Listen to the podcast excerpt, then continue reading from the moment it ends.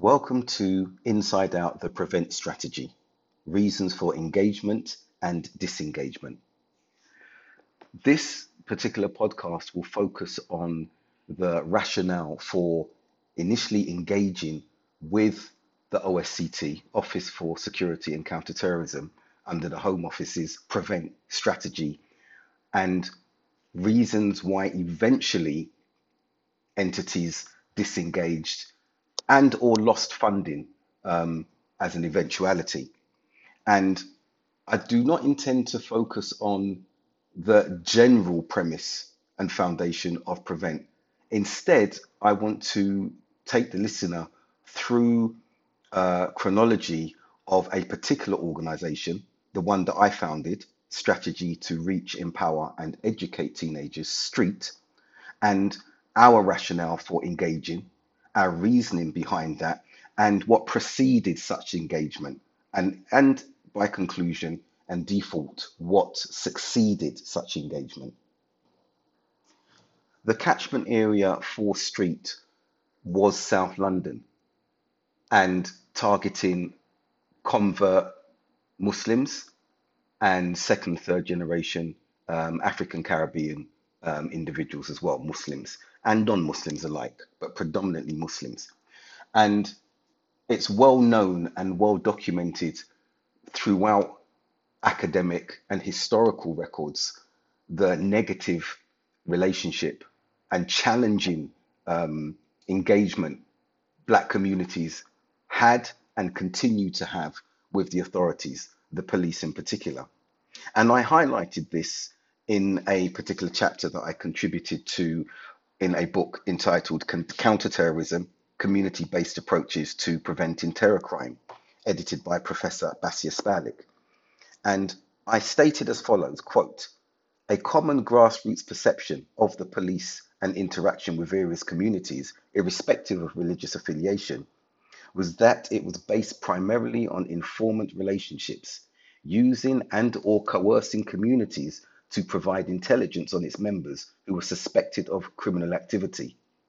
Thus, there existed a perception that approaches to communities were largely community targeted." Close quote. And by community targeted, what I mean is none other than the police and authorities focusing on Black communities as suspect communities, when the preferred strategy is that of community focused, which I will elaborate upon as we go through this podcast. Community focused being none other than partnership engagement on equal terms. I elaborated even more on this point further on in this chapter, page 79, where I said, quote, "The key factor in any potentially successful working partnership between community and police lies in the nature and terms of engagement. This would subsequently determine the parameters of an ensuing agreement." Close quote. Following the terrorist attacks of 7/7, in which a convert, Jermaine Lindsay, was identified, the spotlight on convert Muslims and communities like mine, Brixton community, increased. And the focus was on such that demographics were converts were more susceptible to violent extremism.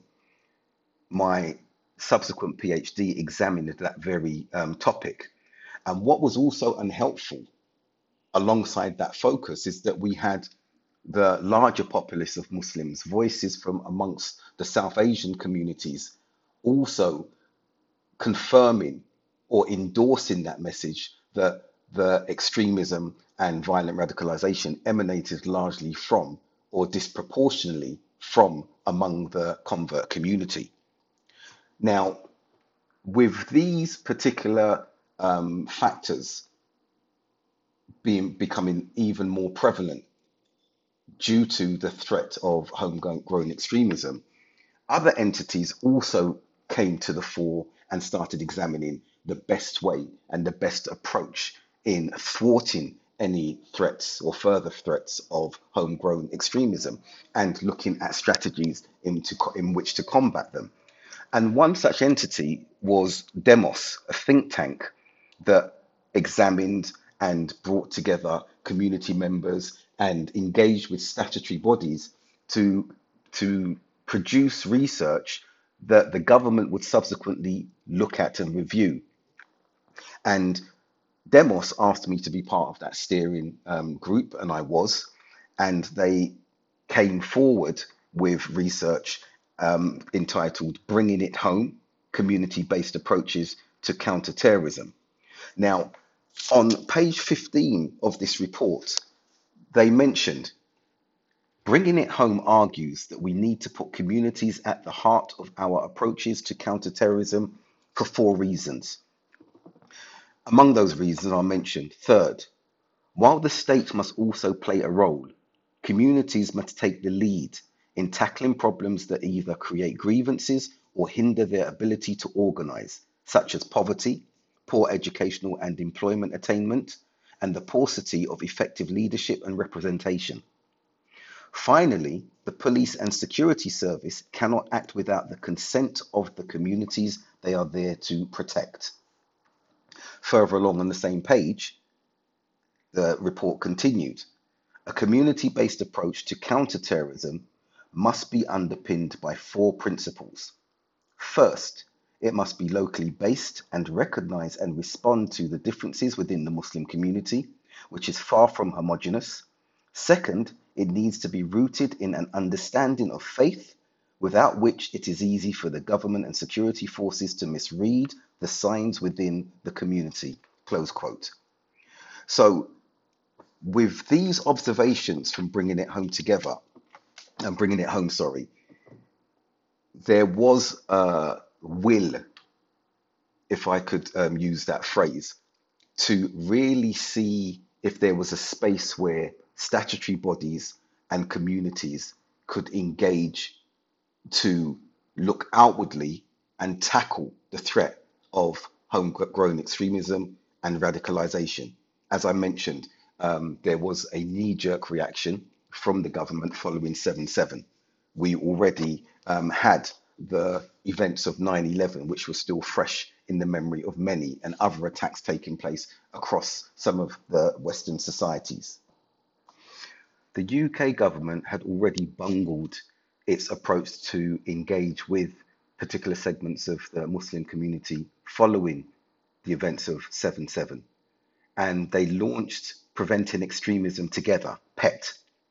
And this was considered a wasted opportunity simply because of the speed at which the government tried to react, the knee-jerk reaction I just mentioned, and then they went to the usual suspects, those who were not even representative of Muslim communities and didn't know a thing about the causes behind radicalization, marginalization, and the like. But as one of the officers who Demos had approached to contribute to this report stated, quote, never mind the hard to reach. What about identifying groups that understand Al-Qaeda, who represent less than 5%? We should focus more on the community's own counterterrorism experience and then export this to the authorities, not necessarily the other way round, close quote. And when we follow on from these statements and these observations from Demos and from individuals who were interviewed, we see that Demos states emphatically in their report, and this caused initial contention amongst the other steer group members and other stakeholders, where they stated, quote, on page 62 of their report, the government must greatly enhance its partnership with the Salafi community, close quote.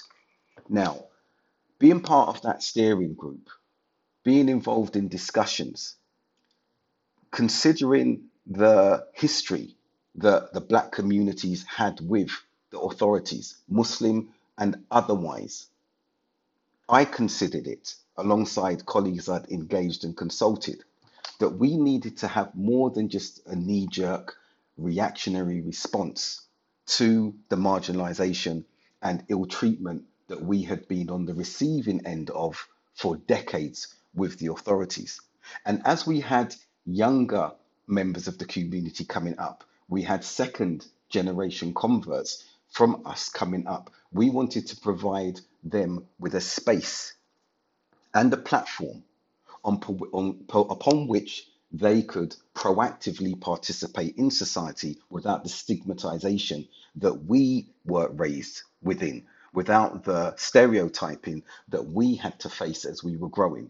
So when this Demos report was advocating engagement and mentioned the Salafi community, of which I'm a part, in emphatic detail, and the government and other statutory bodies started to listen, this is when we felt it would be an opportunity to explore community-focused, not community-targeted, community-focused partnership where facilitatory engagement could take place to enable us to operate as we have been operating for many decades now, without interference, without stigmatization, without stereotyping, without being targeted as we had been during our youth and upbringing. And this was one of the influential factors that made us decide to look more into the invitation from the government, OSCT, to apply for funding. Now, Street was in existence before the Preventing Violent Extremism Pathfinder Fund, which came about in February 2007, emerged. Street was established informally in 2006, and we became official in March that year. Now, considering those factors, considering that the Preventing Violent Extremism Pathfinder Fund had considered and taken into consideration some of the observations that had been made by Demos about engagement, about community partnership. Again, I repeat, it seemed at that particular time, 2007, that a new trajectory and space of community statutory partnership, grassroots, bottom-up led initiatives could actually start taking place where community work would be recognized, respected, and supported. The Demos report listed Street as the 5th case study and provided a summary of the activities that the organization was involved in. And it surprised us, me in particular, to find that the Preventing Violent Extremism Pathfinder Fund, which came out almost a year later, February 2007, had also cited Street as a case study. And they had not even approached or communicated or engaged with us. And there was no such funding or anything even being thought about at that particular time. And I want to refer to that case study that was mentioned in the Preventing Violent Extremism Pathfinder Fund, where it stated the Streets Project, S on the end, which is incorrect. This program works with young Muslims who feel that they are unaccepted or unable to access the environment and support of their community and mosque. Very often, these young people tend to be further excluded from schools or colleges, and by default are seen as bad role models or troublemakers within their community. The project engages with these young people to empower them to make their voices heard on a wider societal level. It relies on regular small-scale meetings in which young people can discuss issues of relevance to their lives from a religious and cultural perspective, close quote. I'm not quite sure where those details were obtained. They are loosely correct. I can only assume that it came from the Demos report or from others who were increasingly familiar with the work that Street was doing. But staying with that report, one of the objectives of their funding initially, before it became Prevent, was, as they state in clause 8, quote, "At its heart, building community cohesion is about building better social relations. This improves well-being, reduces disorder, and makes communities more resilient and able to solve their own problems. Cohesive communities help in our efforts against extremism of all varieties, But work on preventing violent extremism in the name of Islam requires something else as well. Close quote. So obviously the government were reacting to the Demos report and other factors and looking at projects which they could refer to and possibly fund. More specifically, clause 24 of that same Pathfinder report refers to partnership, and I'll quote that as well. Programs will be developed in partnership with other agencies locally, including the police, third sector, and local Muslim and perhaps other faith organizations. Local authorities will want to consider whether they need to develop a more detailed understanding of the range of local Muslim and other organizations and key individuals with whom they can work. Resource might be used to broaden the range of contacts and networks, particularly those engaging young people and women, for whom opportunities to express views and participation can be limited. So far, I've referred to statutory bodies and their enthusiasm, or for want of a better understanding or phrase, their requirement to engage with a wider catchment of credible Muslim leaders and organizations. So now it's really important to look at what the target audience, which would be the youth, those among our communities, thought of such an engagement, of such a strategy. And referring to the Demos report again, they acknowledged this and stated, quote, on page 60, working at the community level is hard to get right and requires governments to let go, which is risky when the wrong choices have such serious consequences. Community organizations must retain the confidence of the people who are using them. If users feel that an institution they trust to support them in everyday life has a parallel agenda, its credibility is lost, and with it, any possible value that it could deliver to the wider public service and security goals, close quote. And many accusations have been leveled at Street, at the Brixton community, and I want to put out now that it comes from individuals who themselves have apprehension and fear and a begrudging respect for these entities, because without shadow of a doubt, when looking at the Brixton convert community over the years, it remains one of the most robust and most resilient communities which statutory bodies, especially the police, have always been very, very cautious to deal with and engage with adversely because of those characteristics of resilience and robustness. And many of the convert community, as I will elaborate upon very shortly, have had challenging engagements and circumstances with the police. Many have been incarcerated, not a great deal, but I say many proportionally speaking, or brushes with the law throughout their lives. And suffice it to say that when prevent funding was being provided to Street and local funding, there was concern by the head of the Lambeth Council, Mr. Woodward, Dean Woodward, I think his name was, that when we did our CRB checks, he saw that our most effective workers had a history with regards to various aspects of criminality for which some of them had been imprisoned, yet they were the most successful employees who engaged the most successfully with target audience members.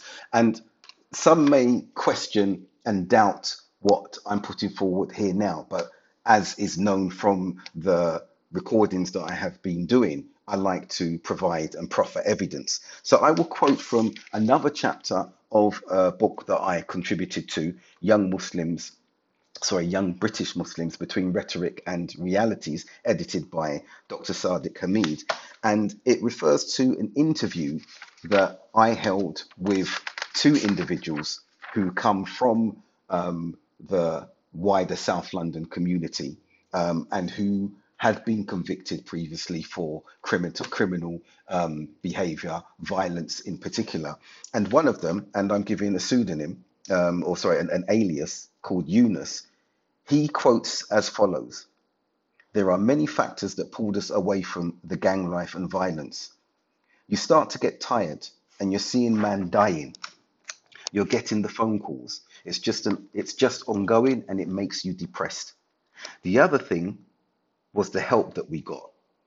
Organizations such as Street, the fact that they were Muslim, I'm going to highlight that. If they were not Muslim organizations, then they would not have been able to get us how they did. Like, we never saw a Muslim organization that would come to us, come into our estates and say, yeah, we're going to take you out to lunch. We're going to go on a trip. We're going to play football and stuff like that. There were other organizations, community centers that were ongoing, but the fact that they, Street, were Muslim, this sort of helped us. We had these brothers behind us, backing us, helping us," close quote. He continued, quote, "The first thing that the brothers from Street did, they did something which was quite smart. They said, this is your center. You lot are going to be working here. This is for you lot. It's not for us. Everything you see here is for you lot. They sort of brought us in," close quote. Now, another older peer of Eunice, he then stated in interview, quote, "When they, Eunice and some of his peers, started working there at Street, that gave it a seal of approval for us. To see one of us working there, your own brothers, your own generation, he's working there and you trust him." And Eunice confirmed that, close quote of that statement from Rayhan. And Eunice confirmed that, saying, "And that approach, I think that was unique because you didn't have no other organization that took man from the grassroots and say, yeah, this is for you lot. It gave us responsibility," close quote. So these are the comments from individuals who engaged with Street and subsequently worked with Street. And their peers who were seeing this from the streets, their peers who were hearing about this from prison, would be leaving and requesting that they engage via the Youth Offending Service, via London Probation Services, that they come out and, as part of that obligatory requirement to engage with a body after they've been released, they wanted a Muslim organization, and Street was one of the few that was in existence to engage.